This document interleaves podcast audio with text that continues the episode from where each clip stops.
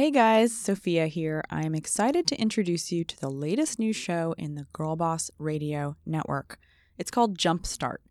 Hosted by my friend Jen Rubio, the co founder of the ubiquitous luggage company Away and a proper marketing genius, it's a show all about breaking down the funding process for entrepreneurs and anyone curious about pitching, venture capital, and the startup world.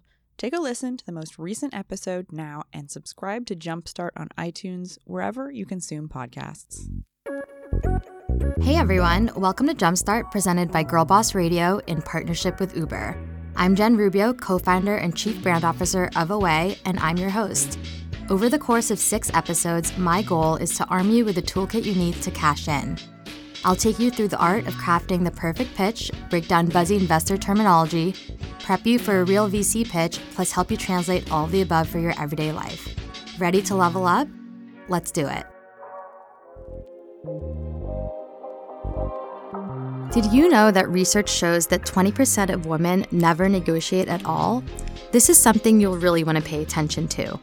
Even if you don't have a business or idea that you want to pitch, a lot of the same rules apply whether you're negotiating for a new job, getting a new apartment, asking for a raise, or looking for a better deal in anything.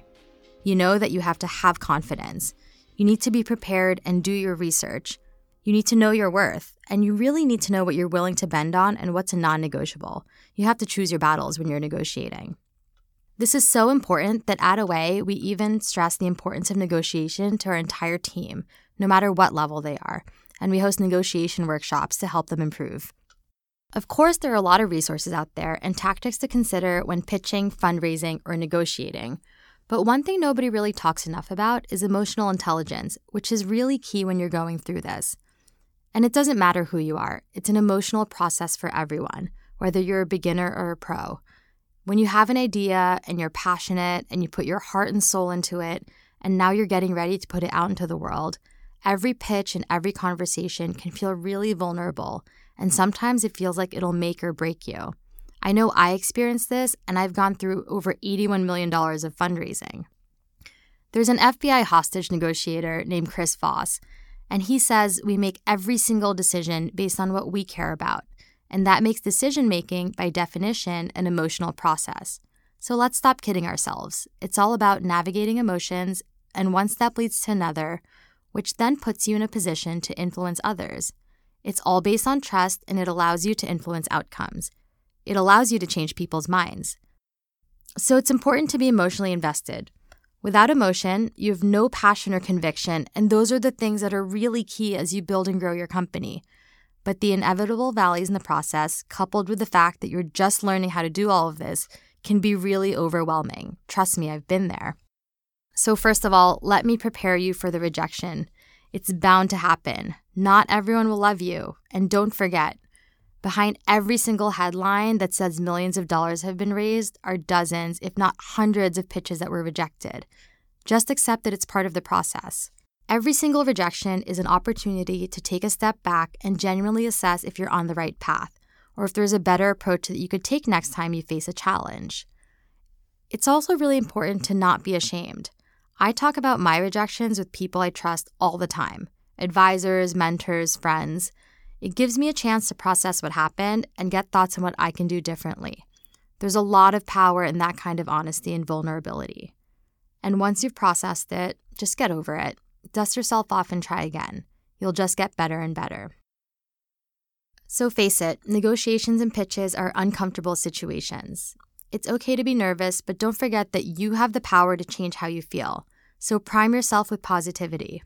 Whether or not you're conscious of it, your inner dialogue or self talk plays a huge part in how you act. It's really easy to say things to yourself like, I'm nervous or I'm not very good at this, or even worse, to say those things to the people you're talking to right before you say it. So it's important to develop positive self talk to reframe how you think. Say things like, I have a great idea, or I know what I'm worth in the mirror to yourself right before you go into a pitch. Even if you're not there yet mentally, even just saying something like, this is going to be fun, can change the way you go into a meeting.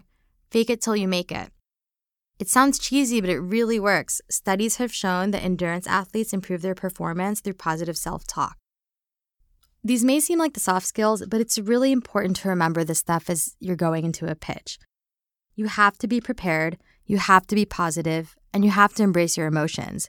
Your EQ is underrated, but an equally important part is the tactics of going into a pitch or negotiation. And above all, be passionate. After all of this prep and practice, pitching can feel repetitive, and that can drain your energy. But don't forget that everyone else in the room is just listening to you for the first time. You've got this. So by now, you're on your way to becoming a bona fide pitching pro. Join us next time for our final episode where I'll break down the do's and don'ts to remember before walking into the pitch room. Thanks for listening to this episode of Jumpstart presented by Girlboss Radio in partnership with Uber. Oh, and hit the subscribe button now. Your inner entrepreneur will thank you.